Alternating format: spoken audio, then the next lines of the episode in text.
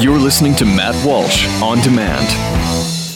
The experts at web.com want to build your business a successful website for free, just like we did for these current web.com customers. We've used and, and looked at other website designers, but there's nobody better than web.com. Web.com can build your website in as little as seven days free. Plus, we'll promote it on all the major search engines like Google, Yahoo, and Bing. If after 30 days you're happy, we'll continue to provide promotion, hosting, support, and maintenance, all for one low monthly fee. If not, cancel and pay nothing.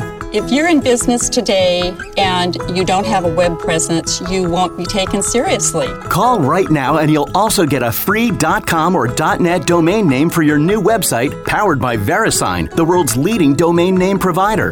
Call 800-490-1099 or go to web.com slash radio. That's 800-490-1099. No upfront charge for site build, after which ongoing fees apply. Rights to site are relinquished when canceled. Domain included during active service, after which fees apply.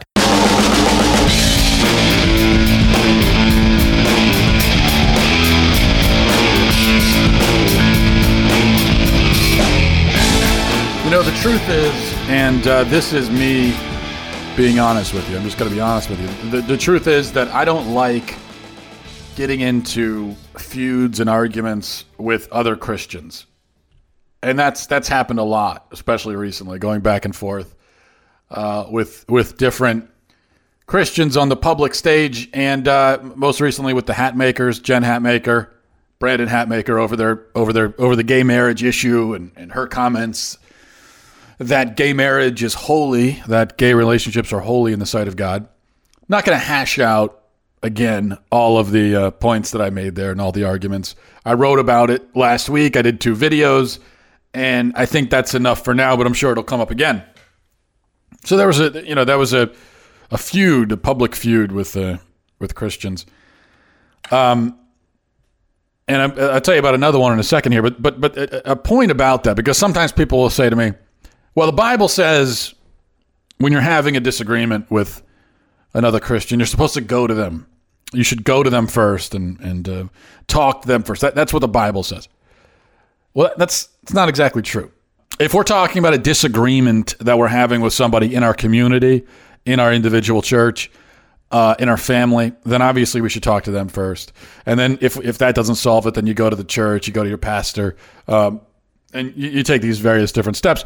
And if it's somebody close to you, if it's a friend, if it's a family member, then of course there's never really a point where it's the appropriate thing, or I could I could see where it would rarely be the appropriate thing to go public with it and uh, and blast them publicly, particularly because other people outside of your sphere w- wouldn't be aware of the of the argument, so it wouldn't make any sense to do. But when you're talking about pu- Christians on the public stage who get up there in front of countless numbers of millions of people, you know, millions of, they get up in front of millions of people and they speak heresy to millions of people, leading millions of people potentially astray, well, then, number one, it may not be possible to address them directly. How if you don't know them, you can send them an email. They probably won't see it. Trust me, I know because I've got an audience myself, and I don't see half my emails. And number two, the, the issue is confronting them is not just for their own sake, but for the sake of all the people they're leading astray. So, for instance, Jen Hatmaker, when she gets up there and speaks heresy and says gay marriage is holy, sin is holy, even if I could contact her directly, that doesn't do any good for the people that have been led, led astray by her. From the people that hear her words and come away from it thinking, oh, sin can be holy. So, for their sake, it, it behooves other Christians to stand up and denounce heresy. We're suppo- that's what we're supposed to do.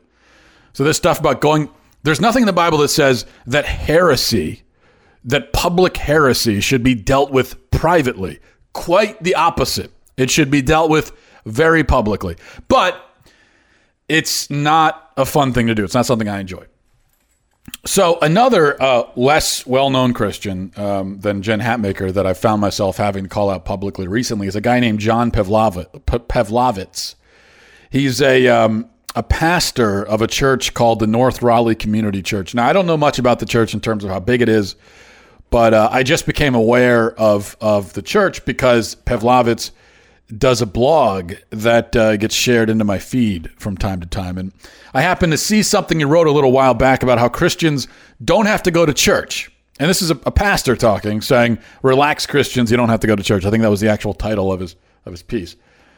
And I wrote a retort to that because I saw it being shared all over Facebook, and I thought, well, here we here we go again. This is this is a, a, pastor saying, don't honor honor the Sabbath. Don't worry about it. Don't worry about joining together with the body of Christ in worship and prayer. Don't worry about doing that.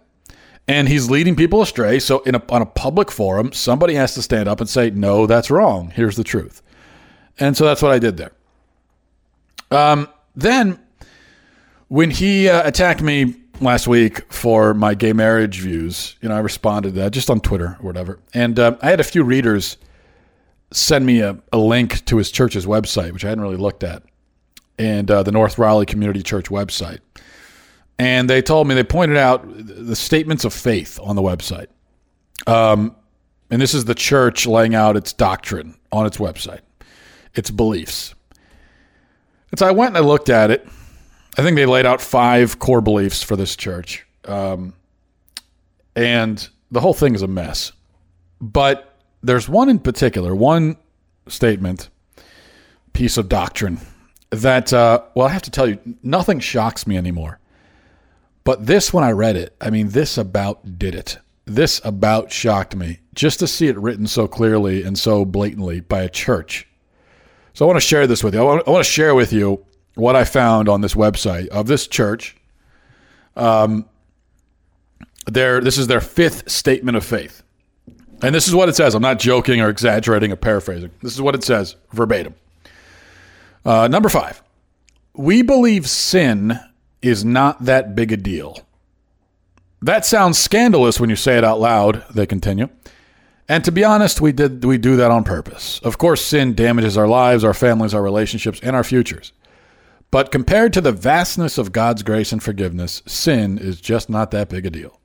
Consequently, at NRCC, we're not too focused on one another's sins.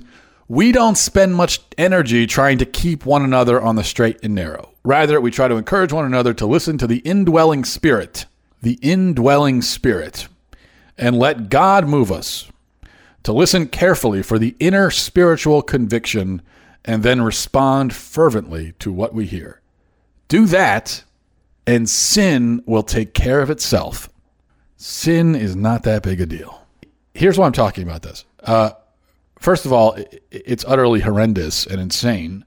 But second, this is a very common heresy among liberal Christians. The only difference is they don't usually come out and say it. It's, that's how they often operate and the things that they say you can kind of infer that but this is the first time i've seen a church right out actually say sin's not that big of a deal what usually happens is they'll say something to that effect and then you'll accuse them of trying to diminish the severity of sin or of saying in effect that sin is not a big deal and they'll come back and say ah it's not what we're saying at all but in this case they're just saying yeah sin's not a big deal guys that's I mean, I, and I don't use it, the word the word uh, I don't use this term lightly, but th- that is satanic. That is truly satanic. That is you want to talk about the indwelling spirit? Well, let me tell you what kind of indwelling spirit is dwelling in you when you actually say something like that and type it out as a as a as a as a piece of doctrine for a church. Okay, that's that's not that's not the, that's not the Holy Spirit dwelling in you. When you uh, it's not, it's, the Holy Spirit is not moving you to say sin's not a big deal those those are spirits from the other end of the spectrum that are that are moving you in that direction. All right, that's that's pure evil. Sin's not that big of a deal, but it is good that they put it out there and say it like that. Just come out. I mean, I, I, and I've been saying for forever that uh, Christians who it's it, just be honest about what you believe and and and what your actual convictions are. Just put it out there. Which is why many Christians, if they're being honest about it, they, they should just come out and say, "Look, I'm not really a Christian. I don't I don't actually buy a lot of this stuff. I'm, I'm not I'm not that into it." Uh, I you know I don't really believe that necessarily Jesus ever existed, and um, so I, you know, I'm not really a Christian. That's if if if everyone was honest, um, I think that you know the, the what we consider the church, the, the body of Christ would would shrink in America eh, drastically by huge percentage points, because if we're all being honest, you would have many, many millions of Christians who just leave and say, you know what, I'm not, I don't really believe this. I'm actually an atheist. I'm actually an agnostic. Uh, I'm more of a Buddhist, whatever it is. And it's better to come out and be honest because then when we're honest, when, we are on an honest playing field and everyone is saying what they actually mean, then we can engage in some kind of a, a conversation and things are less confusing. And if you believe uh, heresy like this, then rather than lead people into the heresy using couched language, I suppose it's better just to come out and say it, and then and then that way, um, people will know. Oh, okay, well, this isn't really a church; it's a heretical cult, and that's what this church is. It's a heret- It's a it's a heretical cult. It's not really a church, and this is not Christianity by any way by any stretch of the imagination. Now, this church it tries to lessen the impact of uh, the heresy. Tries to lessen the impact by saying, well, um, compared to God, compared to the to uh, the grace of God, it's not that big of a deal. You see, so they're just like compared to God. That's all they're that's all they're saying. And if they had said, well, compared to God, sin is ugly. Compared to God, sin is hollow.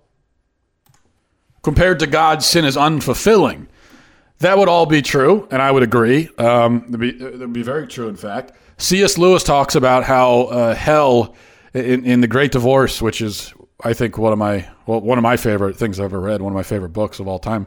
C.S. Lewis talks about how hell is uh, such a faint and small place that when people go there, they don't they don't fall into it so much as they sort of shrink into it because sin is a negation. Evil is a negation. It's it's it, has no form of its own. It's just um, it's sort of like there is no such thing as darkness, just the absence of light. But there is there isn't anything that emits darkness.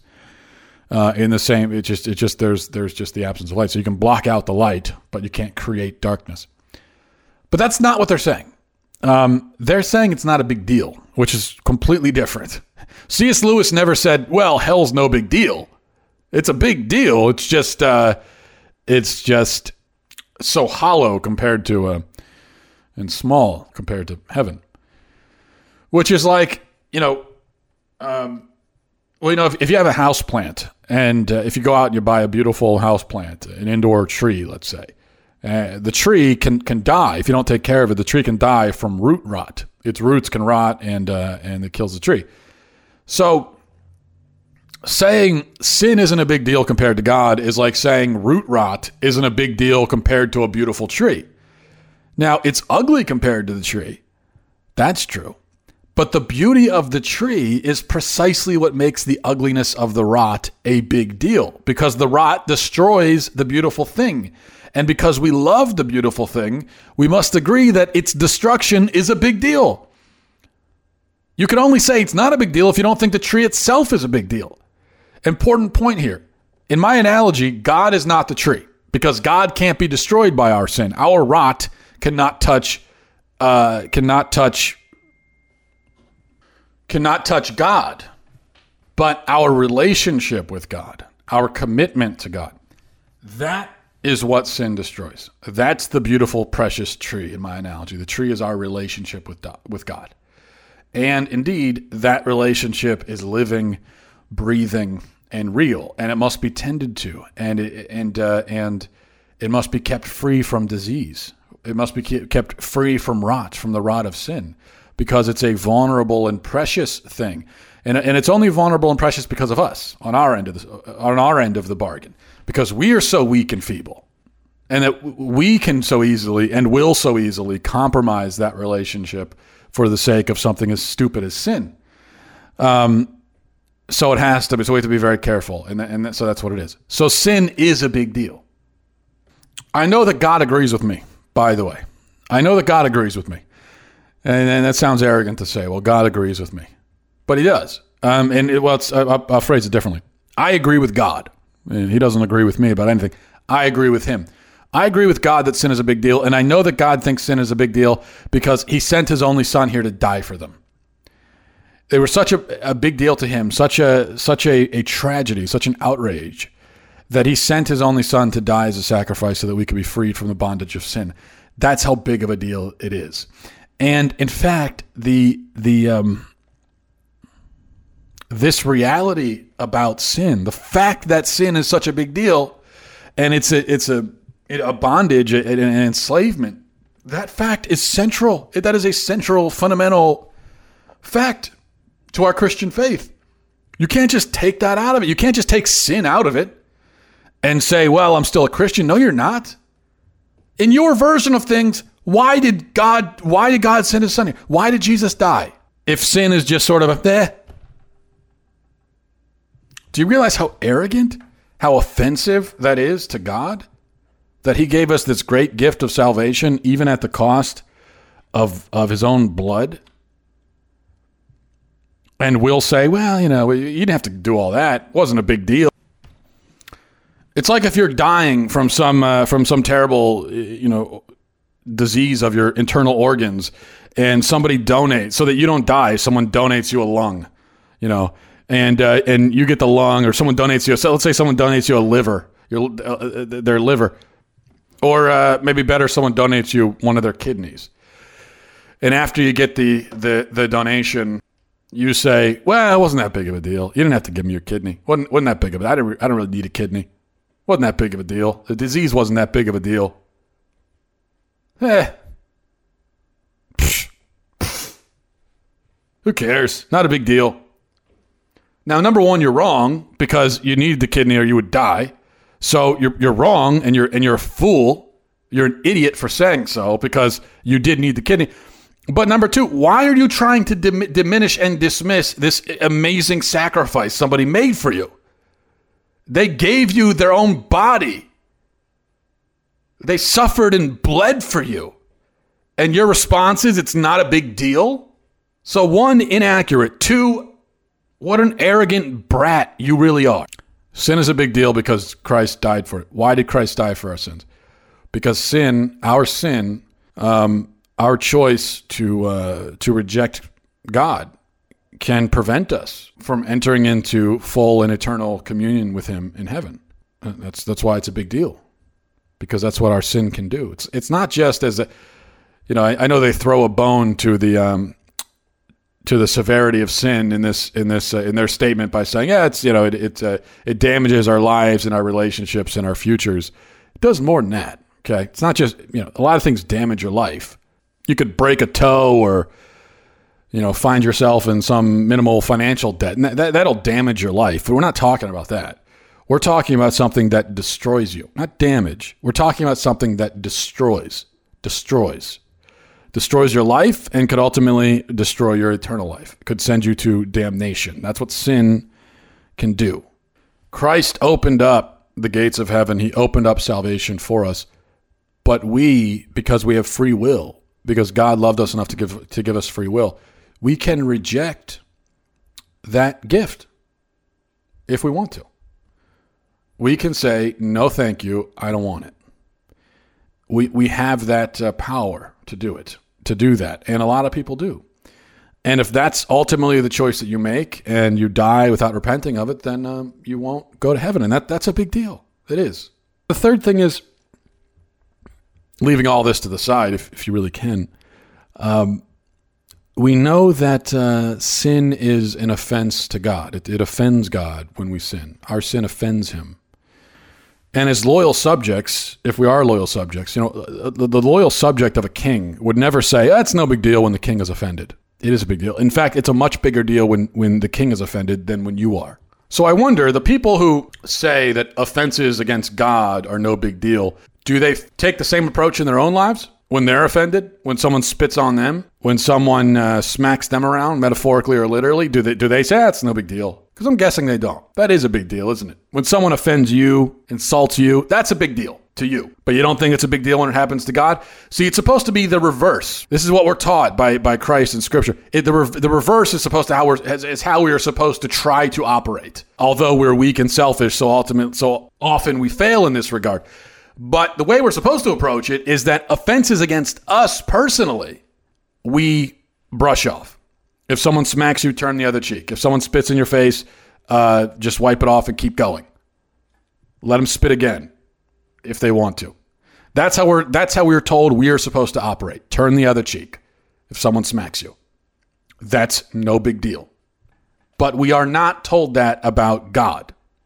We are never said, we are never told that if somebody offends God, if somebody insults God, if someone spits in God's face, that's no big deal. We should turn the other cheek. We should turn our back, not pay attention. We're never told that. In fact, we're told the exact opposite. And that's why Jesus Christ, when he went to the to the temple and saw people, saw the money changers there, saw people desecrating, uh, you know, God's house, he flipped tables and made a whip and drove people out physically, violently. Why did he do that? Because they were offending God. They were offending his Father in heaven, and he and he and he stepped up to defend his Father in heaven. That's what we were supposed to do, not for our own sake, but for God's. So you've got it exactly opposite when you say sin is no big deal. No, sins against you are no big deal. You puny, infinitesimal mortal. Th- sins against you don't matter. That's what doesn't matter. Sins against God matter. Your sins against God matter. Sins against me as a selfish, weak, ridiculous person, sins against me are no big deal. Those don't matter. But my sins against God, the fact that I would dare offend God who created the universe, who is the eternal being in the universe, who created everything and created me, the fact that I would dare offend him with my own sin, that is a big deal. That's a huge deal. And I better know it. I better realize it and I better repent of it. But why do people want to believe this? Because, like I said, this is a common, obviously, it's a common uh, heresy. And in fact, look, it's rare that a church will come out and say it, as I said, so uh, in such a literal way, uh, just just put it out there and advertise it. But there are a lot of people that say it in different ways, and then even those of us who know better and who would never say such a thing, we still find ourselves in our lives operating this way, don't we? I know I do. In my weaker moments, so many of my own sins, I don't I try not to reflect on. I try not to think about, and I, and I and I guess I just sort of, in the back of my mind, I say, well, it's not that big of a deal. It's only when I really stop to reflect on it or pray about it that I feel this intense shame, this intense, unspeakable shame and pain for for the sins that I've committed. But so often I can fall into this trap of thinking, well, it's no big deal. And it's obvious why people want to feel this way because it's much more comfortable. And it's a very painful thing to confront our sins.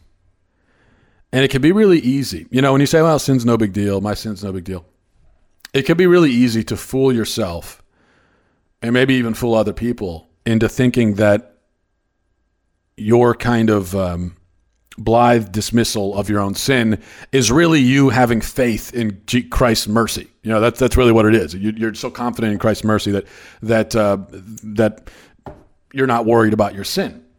And so, really, the level of comfort you have in your own sin is is a virtue because it shows that you believe that Christ is merciful.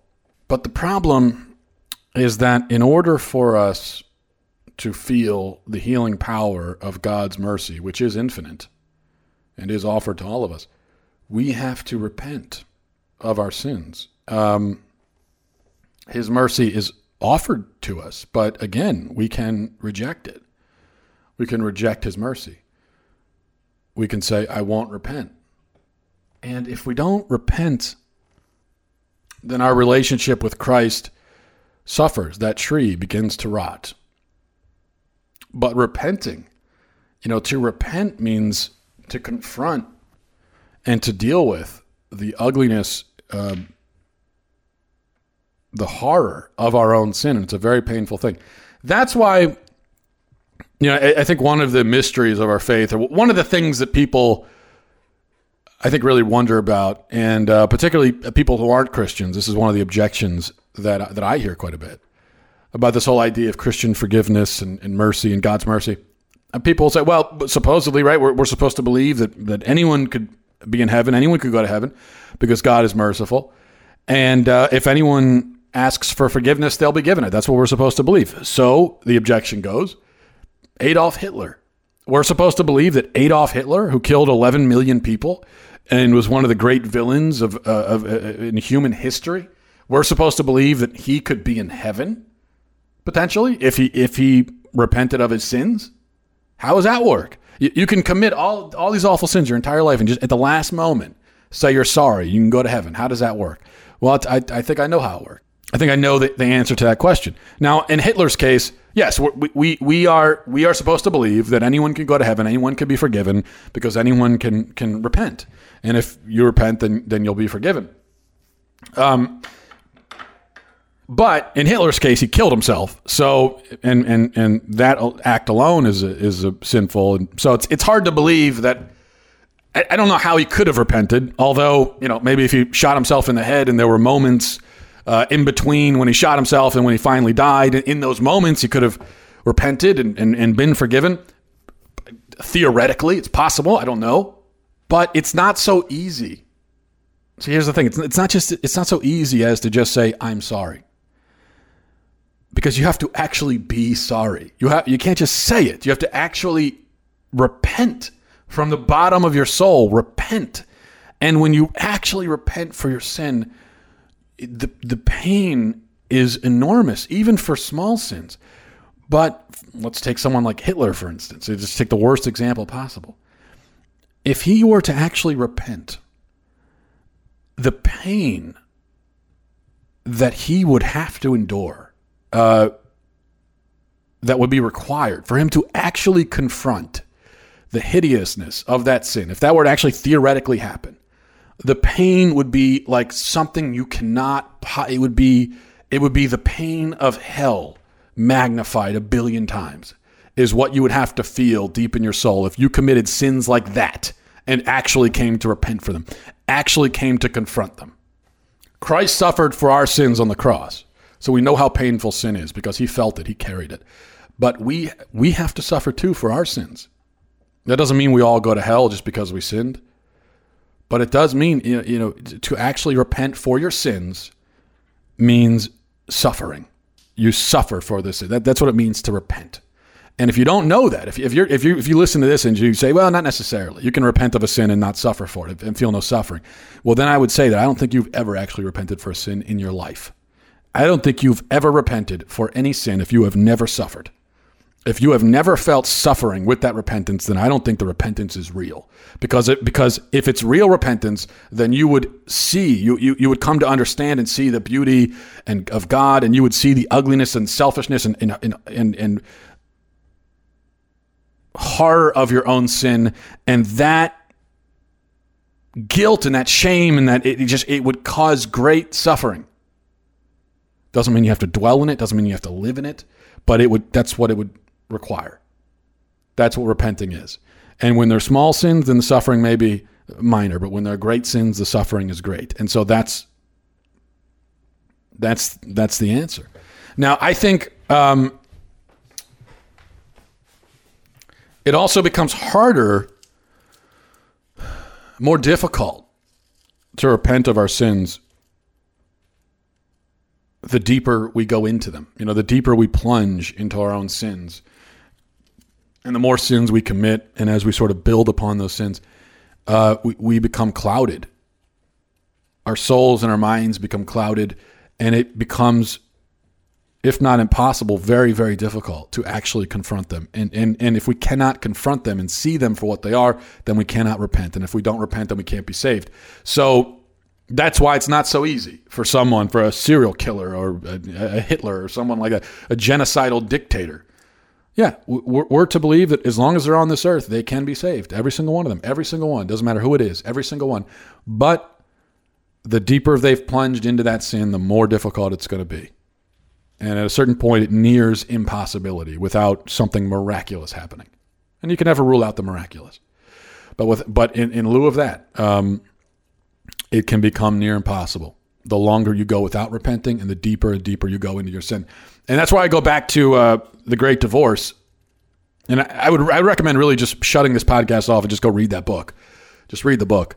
Um, really, there's no reason to listen to, to or read anything that I say or write when you could just read uh, C.S. Lewis. But in that in that book, um, it starts with these souls that are kind of in this um, in between state. You know, they've they've died, but they're almost, I guess, in this sort of purgatory like state. And they're the the way that it's described is they're kind of waiting for a bus uh, to come and to take them to to heaven. But there are people who get so lost, um, who who become so comfortable and so lost and deluded